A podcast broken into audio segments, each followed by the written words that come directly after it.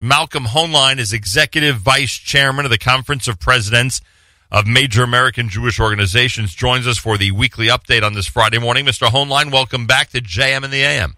Thank you. It's good to be with you again, and welcome back to you. Toda rabah. Appreciate that. Oh, and this Tuesday, and I know you're a big Nefesh B'Nefesh fan for obvious reasons, and that's wonderful. We will actually be doing the show Tuesday morning on the Nefesh plane on Monday. So for those who wonder if you could do a three-hour radio show on a plane, we will prove that it is doable, is possible. And frankly, between me and you, it's going to be very inspirational. It's amazing hearing two hundred thirty-three Olim and their stories about heading to Israel and being inspired to go to uh, Israel. And in addition to that, Malcolm, as we've pointed out before, incredibly inspiring to see tens in this case. Often it's hundreds, but right now it's tens of lone soldiers who are heading from North America mm-hmm. straight to the Israeli army. Yep, really remarkable. Unbelievable. All right, uh, do we have... in the United States administration in Washington, people around the President of the United States qualified enough to make a level-headed decision about how to proceed regarding North Korea? Well, we certainly hope so, and it's a, it's a very complicated and very delicate situation. It has a lot of ramifications, um, but... Um, You know, sometimes the uh, you need tough rhetoric when you're talking to somebody like uh, the ruler of North Korea. Um, I'm not sure what language he does understand, but yeah. but uh, um, it, it is confusing, I'm sure, to our allies and to enemies alike when they get different messages, though, from different people in the administration. So I hope that there will be a coherent policy that will, will come out on this and on other things, but... Do you th- um, do you think there's a lot of mixed messages right now coming from Washington? Well, it's being described as such, and when uh, you know the Secretary of State or Secretary of Defense, the President comes out with very boisterous language, and they tone it down. It could be a deliberate, uh, you know, effort, but uh, the unpredictability is sometimes an asset right. when governments believe that, you know, that the President is capable of doing some of these things, and I'm talking about in the past as well. It uh, takes them off guard, and they, they often will be more responsive because they really believe that, that they're capable of doing that. So uh, sometimes the, the tough language is, is very important. Uh, if you remember when the president when President Bush spoke about the axis of evil, mm-hmm. there were people who were critical, but it really had a profound impact and, and a lasting one. Um, It wasn't, you know, fully acted on as uh, some people had hoped or perceived, uh, but the, we know what the reaction was amongst uh, any of the governments into whom it was targeted. So we'll have to see what, what the actions are, but, you know, we all know that this is a very complicated uh, situation. Is there a general, and we've discussed this before, I believe, is there a general quick analysis about how we... and the administration in Washington deals with North Korea as opposed to the way we deal with Iran? Are, are they? Is is it comparable in terms of the reactions to both countries as they continue to build their arsenals, or would you say it's totally different? No, they're not. They're not only total, not totally different. They're integrated. Iran is part of the North Korea problem, and North Korea is part of the Iran problem. Uh, we know that the missiles that Iran uses are based on the North Koreans. North Korea, the, Iran's technology is being used in the warheads in um, in North Korea. So it's. And, and scientists from both, engineers from both, uh, are there at launches in each country.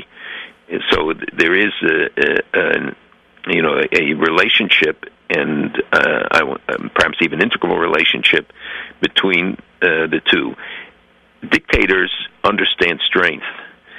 The um, there are obviously differences when you're dealing with Iran and you're dealing with uh, North Korea. Their vulnerabilities are different. You see the impact of sanctions in North Korea have minimal, uh, seem to have a minimal impact, whereas in Iran they have, uh, you can cut off the oil, you cut off other things. It, it really does have uh, a huge impact. Not because sanctions don't impact North Korea, but they don't seem to care. Right, and, but we've always pointed out that they seem to be much more under the radar than Iran. Is that over now? Are they, are they no longer under the radar? Well, there's certainly, I mean, I, I've talked about it on the show right, for, but, for a long time, and and but it um, seems Washington they're not alone. It, it seems people it seems Washington have especially pointed to it, but in part because of the relationship to Iran. You know, North Korea is far away and it's isolated, and it you know it, it it's not seen as posing a major danger to the American homeland, whereas now with the longer range missiles, it is. Congress in general, would you agree, has never really been as as as tough or has paid enough attention to Korea, to North Korea, mm-hmm. as they have Iran. Uh, and not just Congress, I think uh, generally we, and, we did not pay enough attention earlier right. on as they developed a lot of these uh, missiles and the programs. And the reason I say Congress, when you see senators, many of them prominent, many of them, you know, long-time senators, calling for diplomacy in a situation like this after you just described how important strength is and a show of strength is, I mean, do you roll your eyes at that? Is this a time when, when leaders in government in the United States, you know, should should reserve those comments and, and let Washington act as tough as possible?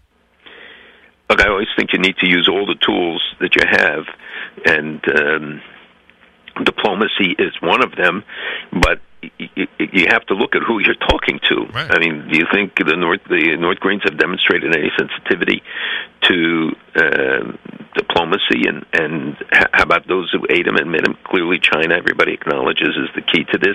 They're the major trading partner. The, the fact that Russia and China joined in the sanctions, I think, was significant, but it may also have been a, a tactical move so that they you know, don't become targets of some of the actions, and to see that it's it's uh, contained in in a way that China, uh, which has its own agenda, for instance, uh, they're concerned about a mass migration of people from North Korea into China and millions of people crossing the border.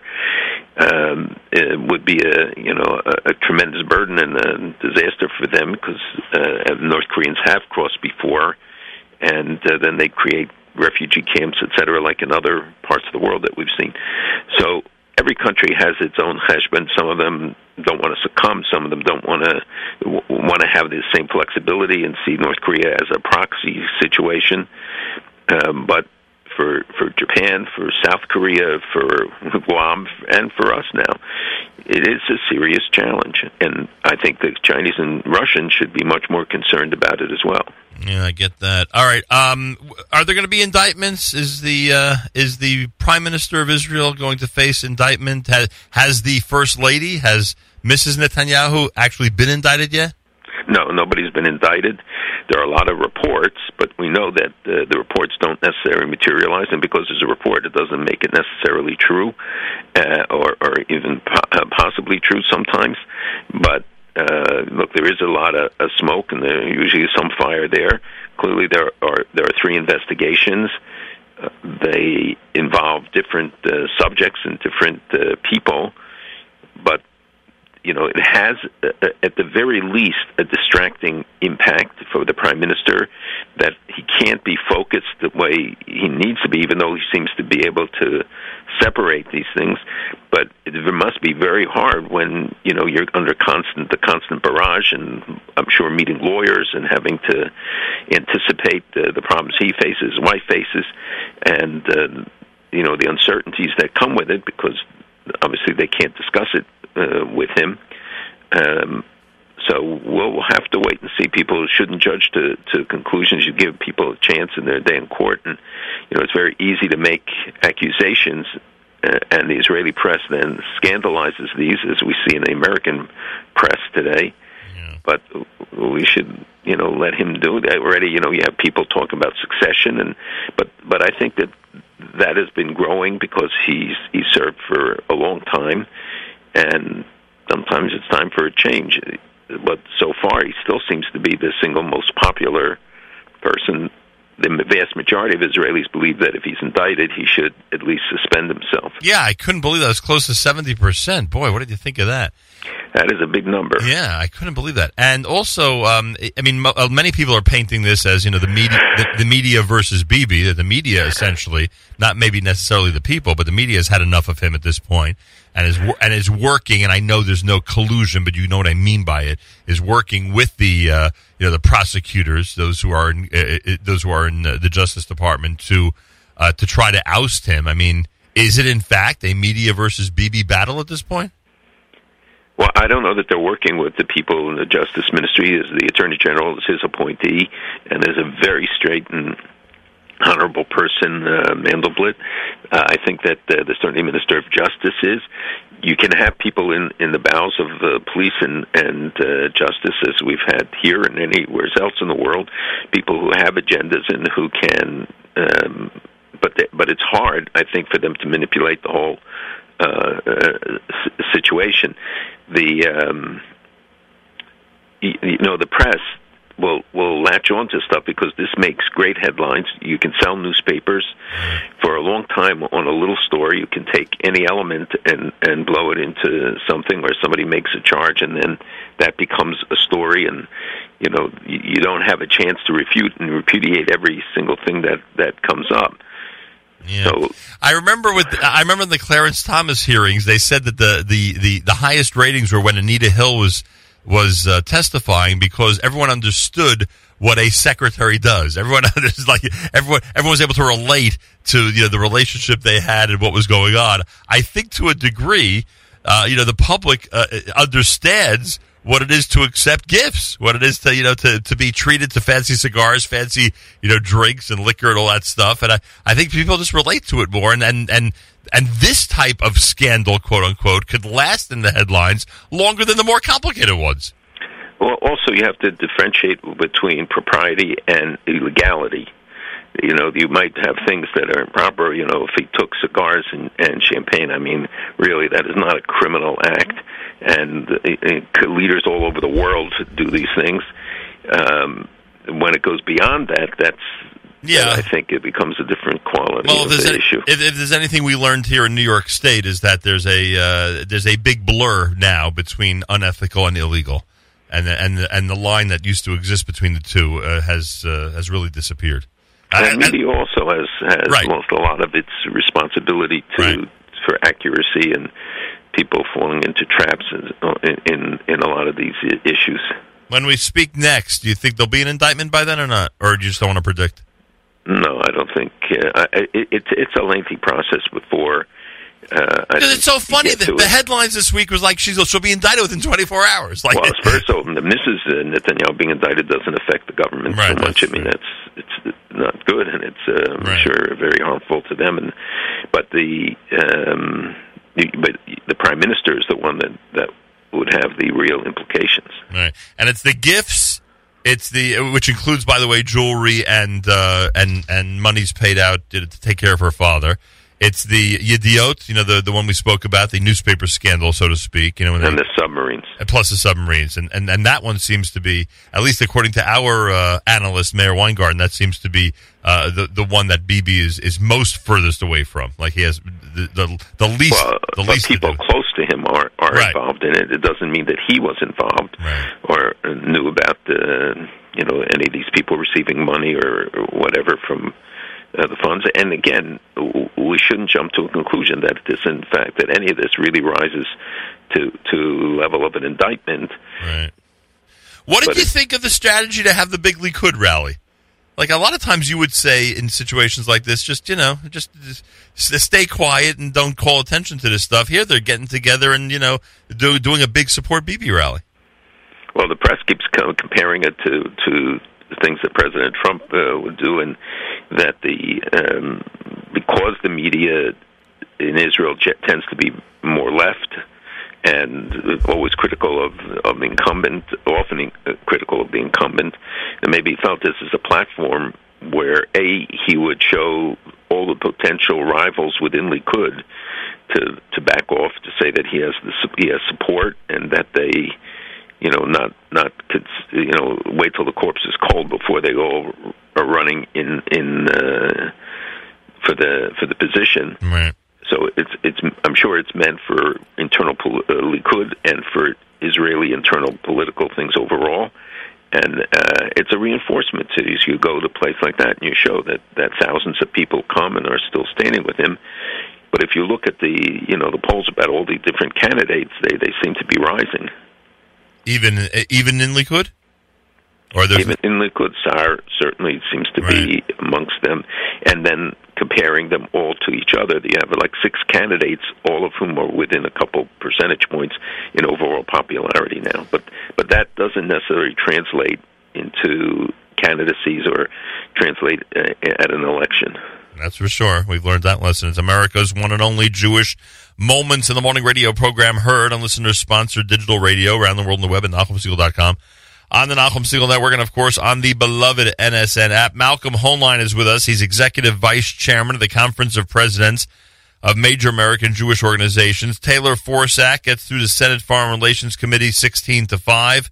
Were you surprised, as many in uh, Jewish media were, that Senator Cory Booker of New Jersey voted against it? Yes, I was very disappointed in his vote, uh, and I read the uh, his statements afterwards. I don't think that they are an explanation for what he did. Um, as you know, he also uh, went against the Iran deal. Right. So, yes, it's it's disappointing, and, and we have yet to see the kind of uh, uh, explanation for the vote. I don't know. Was he uh, unfairly touted as a big supporter of Israel early on, would you say? Are we getting to know what he's really about now, or? Uh, I can't say that. Uh, I can't psychoanalyze him. Yeah. I, I know. I knew him for a long time, and when he was a candidate, he certainly always said the right things, and uh, still often votes the right way, but not consistently. And you know, people who come from New York, New Jersey, they are looked to as, as by others as a guide, and maybe they're looking ahead at, at the Democratic Party. Maybe they're looking at the Sanders wing of the Democratic Party when in the actions that are taken in regard to Taylor Force, in regard to um, the B D S, the, the um, boycott legislation, and we've seen it even from our own senator in New York, um, uh, Gillibrand. Yeah, also disappointment. Can't figure out some of the things she's been saying. By the way, when Bibi goes to Beitar, right, to essentially uh, announce further housing units going up there, correct? That, that, mm-hmm. that was, and it's and apparently, if I read the article, if I read the article correctly, it's the first time in a very long time that he's gone somewhere to announce expanded housing. Yes, that he, he himself did it. Usually, it's it's done otherwise. But I think again, he was showing the people there support at the time when. No, I get that, but but am I right, but am I right or wrong that it's it seems to me that there was very little international attention and anger, you know, toward him and toward the administration because of this it, expansion? It, well, yeah, when the administration doesn't jump all over it, then there's a more muted response. There was criticism in Europe and criticism, some criticism here, but it was pretty muted compared to what we've seen in the past. I mean, can't we learn a lesson already from all this that, you know, they should just go and do what needs to be done and not worry about what everyone else says? But uh... You mean? There's some who say they should talk less, do more. Exactly. But but they also have to take into account the international reaction, especially when you have so much going on around Israel, whether it's Hezbollah, the situation in Syria, Gaza heating up in, in many ways, that the you know they have to they, they don't operate in a vacuum. No, I get that. But, all right. I, yeah, I mean it's uh, it's it's a frustrating issue. I'm sure for you. for I'm sure, sure for you as well. Uh, um, you, you you posted an article about Israel developing ways to survive nuclear radiation. It's unbelievable that you know as as as the and I, I saw this late last night in a television program. There seems to be, I guess, because of North Korea, there seems to be you know, now renewed fear about nuclear attack. Which you know, I, I guess to a degree, I would understand that uh, you know the fear. Um, and I was wondering, you know, at this point in twenty seventeen, if in fact there are, uh, you know, different things that are being implemented scientifically to try to uh, to help those who might, God forbid, be uh, targets of a nuclear attack. Do you have any idea what stage this is at? You know, what, what the Israelis have accomplished so far in this area? Well, first of all, it's not all been revealed about wh- where it's at, but they are working on it, and and you have to look at all the areas that, even in the last days, that have been discussed, that the advances in the uh, in missile protection system of of uh, David's uh, of David Sling and the Arrow and Iron Dome, each one geared to a different range of missile, and the fact is it's a joint U S Israel project, and they're going into rapid, uh, stepped-up production. And by the way, you know that there are uh, companies in thirty states in the United States that contribute to the uh, to to these systems. People think it's all done in Israel and and the Israelis benefit when in fact it employs many many thousands of people. More than half of the money granted to Israel for the missile defense systems stays in the United States, and as I said, it's spent in more than thirty states um, to to um, create all the components and everything for the for the system. So it's really a tremendous example of U S-Israel cooperation, and it's not uh, charity that Israel's getting, it's an investment in American security as well. And so in many areas, uh, Israel is trying to develop technology to detect tunnels, which will be important for the U S as well. Uh, the the um, new barrier, the, the same thing in Lebanon, where more and more missiles are being stored in houses again in southern Lebanon, and you have a tremendous network of underground facilities and, and capabilities, tunnels, but some of them are huge, you know, storehouses and even missile uh, assembly f- uh, factories that Iran supposedly is uh, built underground in, uh, in, in Lebanon. So the the t- the need to develop new technologies is constant, so you get as early a warning as possible that you can determine uh, you know the presence of uh, tunnels or many other threats that are emerging. Well, well, first on the tunnel issue, I mean, are, what's the concern? The concern is if they go ahead and uh, and bomb a building or a home that's on top of one of these tunnels, that it's it's it's going to lead to a response and lead to war? I mean, is that the... And that civilians die, and, and Israelis don't want to kill civilians, and uh, is, Israel's trying to, to prevent that by giving them the warning now and saying to the people, get out of those houses. Who's if you hear it, warn it. You know, we we know recently that there were cases of UNRWA schools, and UNRWA took some steps, supposedly, to, to try and counter it, but we know that the that Hamas has not changed it. They're still trying to draw fire onto civilian populations. Who leads Hamas now, by the way? Like, I know the name of the head of Hezbollah, and I know the name of the head of the P A, but who's the leader of Hamas? Anybody I would have heard of?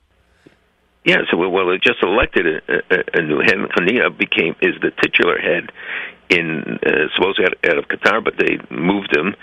Um, so is he and, the one that gets these warnings? Is he the one that has the capability of, of, of transmitting these messages? Well, he would have the capability of of uh, transmitting the message domestically, but there are commanders, there are people on the ground in Gaza, and you know that they're they're going through political throes too. Dahlan uh, making his play, but it seems to be fizzling somewhat. Uh, we're seeing that the Abbas is, by the way, you know, moving to threaten now to cut off the billion and a half dollars he gives them a year. He's already cut the electricity. Who's them? Them means Gaza? In Gaza, against Hamas, uh-huh. and saying that if you don't, you know, turn over, cede over control to the Palestinian Authority, I will continue to cut off the money, and he cut off jobs for thousands of people, and even, as you know, the electricity, the cut off in electricity is because Abbas is demanding it, right. and he, he criticized them for using... They, people get four hours of electricity a day, and he says they're using it to light the tunnels twenty-four hours. So he's attacking them for, for lighting up the tunnels, and also that the, the Hamas leadership have uh, lights all over their houses for twenty-four hours a day, trying to embarrass them and, and incite against them. Uh, so you have uh, a contentious situation internally between the, the various parties, let alone within Gaza itself. Um, and speaking, by the way, of uh, of Gaza, the what, what's the story with this uh, summer camp for Palestinian Americans? They it, they they actually invite uh, American citizens who are of Palestinian descent back to uh, Ramallah to attend a uh, a summer camp. And yeah, it's it, it, a Quaker, one a French group that runs uh, this camp.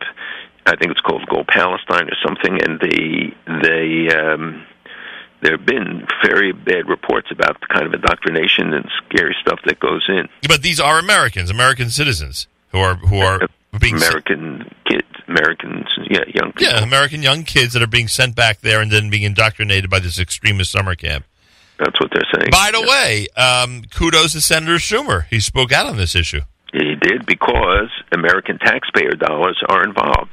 Money going to to the... Um, to the to the, the organization that runs the the camp.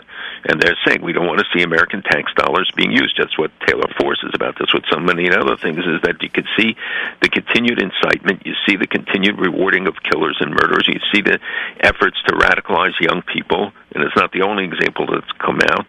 Um, these are all... You know, we have a, a right to demand cutoff of, of funds, and there should be greater scrutiny about how funds are used, both U N funds, foreign funds, including American. What do you think of the Jared Kushner statement that there may be no solution to the Middle East peace process? I think what he's saying, it's a very complicated situation. That there's that uh, you know, history has shown how you know, how all the attempts, how difficult it is. He's been in the region. I think it's a, a message that you, you cannot expect instant uh, solutions, or that there's no um, immediate formula that can deal with it. As, as you said, you know, you have Hamas. And you have Gaza separate from things. So you're talking about a three-state solution. You're talking about uh, Abbas, who doesn't want to sit and negotiate, who's trying to, at age, what, eighty-two, eighty-three, trying to last it out and and not have to negotiate, not have to make concessions, not have to, go, to engage in the kind of process where he would be put on the line. So he does everything to try and switch the onus onto onto Israel, and he's threatened now to go to the International Criminal Court again and to go to U N agencies, and still fighting in every uh, forum to avoid negotiations and try to uh, force um, uh, you know, a showdown. And he has really no relationship, not with Haniyeh, not with um, uh, the guy who was elected the head of uh, Hamas, uh, Yahya Sinwar, and uh, and so he himself doesn't represent And it, it, neither that population, and even if you look in the West Bank population, his popularity is very low. What do you think of the whole uh, dust-up about Mike Pence and the possibility that he's exploring a run for president three years from now? That's, it that, gives people something to write about. Yeah, that, about. That's not unusual, is it? Like, you know, there are a million people in Washington thinking about being president, and he's got an, he's got one foot in the door. Well, yeah, vice president is always, but they were talking about for twenty twenty, and I'm talking about challenging the president now, and he has denied it. And he said, listen, I'm, uh, I, Mike Pence is a very decent man, and I think a good person, and I think it's really unfair to to label him like that. I mean, his, I mean, regarding our community, uh, meaning our religious community, and uh, and Israel, he's been amazing. Yes, he's very strong. He always has been. As a senator, he, he was... Uh, I know, but sometimes people go to sometimes people go to the White House, and you know they're influenced by the State Department and others, and they're not as uh, you know as vibrant on these issues as they were in the past. You know how it is. Yep. We even have senators who are extremely uh, active on this on, on pro-Israel issues who are now you know turning the tide a bit. I wonder if Hillary was in the White House, by the way, talk about conjecturing and schmoozing about about what's going on in Washington. I wonder if Hillary was in the White House, if Cory Booker would. would be um, doing things a bit differently. Look, we, we, we have enough to discuss with what is and not speculate yeah, with what might be. Tell me about Iran. They're, get, they're getting too close, according to this article, with this Iranian drone that's going out of its way to complicate the jets landing in, uh, uh, uh, in the Persian Gulf. Explain what's going on and what the threat of this Iranian move means. Well, this is a, a, a part of that series of harassment and uh, challenges to our ships, to our planes, to others. In this case, a drone came within one hundred feet of a landing U S uh, plane on, on an aircraft carrier, I think. And the, um, uh, you know, the only thing that, that works is if Iran understands that there's a price to be paid. When we shot across the bow of, of the, the boats that were harassing our big ships, our destroyers and other things, they ran away. And for too long we've tolerated it, and, and you know, they get away with it, and they just do more. And this is... Um And it's the Iranians demonstrating their capacity, saying, look, you see, we even have drones, carry weapons, and could, could do stuff. Uh, so the... Um, You know, it, people generally read this and say, you know, it's not significant. It's very significant. It means that they're willing to risk, if just the slightest miscalculation that a drone hits a plane coming into that circumstance, it could, you know, set off a huge conflagration, and, uh, and especially in this super tense area right now, that, um, uh, you know, it's it, and and again it demonstrates their increased technological capacity, which they boast about and they talk about having an aircraft carrier soon, et cetera. But they they harass our ships. You know, hundreds and hundreds of ships go through the Straits of Hormuz every day, and this is. Um, And, and they have said that they will use both the Straits of Hormuz and the Bab el-Mandeb Straits, that we will choke America, we'll choke the West there. You should not dismiss those threats. And I, we shouldn't have allowed it to get to this point. And I would assume no reaction from the U N this week on all this. U N? No. Uh, Malcolm, you know how much we love good news, especially this time of year, after right after Shabbos Nachamu. Tell us about this two thousand year old rare stone vessel that was found by archaeologists in Israel. Well, it, it, there have been so many discoveries uh, because this is now the season, um, and this is uh, uh, clearly uh, uh, very important because it tells a bigger story. This is a, uh, from a Second Temple period. It, it's a chalkstone quarry and a workshop. This is in, found in the Lower Galil by uh, by archaeologists from Ariel University. And they were doing it with the, uh, under the authority of the Israel Antiquities uh, Authority. There was another one, uh, one of these uh, chalkstone caves near Nazareth, but this is unique, is that they found uh, a stoneware workshop. And remember, the stoneware was important because it doesn't, it's not makabel tumah, it doesn't become ritually impure. And um, they didn't have to make it disposable like others. That's right, and and there was, but there was an uptick during the Second Temple period, right. Probably because of that.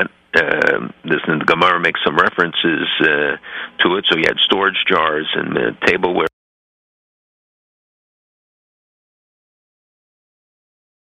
Other things usually made uh, uh, of uh, pottery. So these things are literally from the year one, from the first century, from, and and before. Right. It's so pretty, pretty amazing. Right, and and um, and it's hard, so it's very rare to find a production center for these things. You, you know, I always wondered where where did they make them, but to find the, this intact, um, and it shows how. Uh, maintaining ritual purity was uh, was important, not just in Yerushalayim, but even what was then far off uh, Galil. Unbelievable! The whole thing is incredible.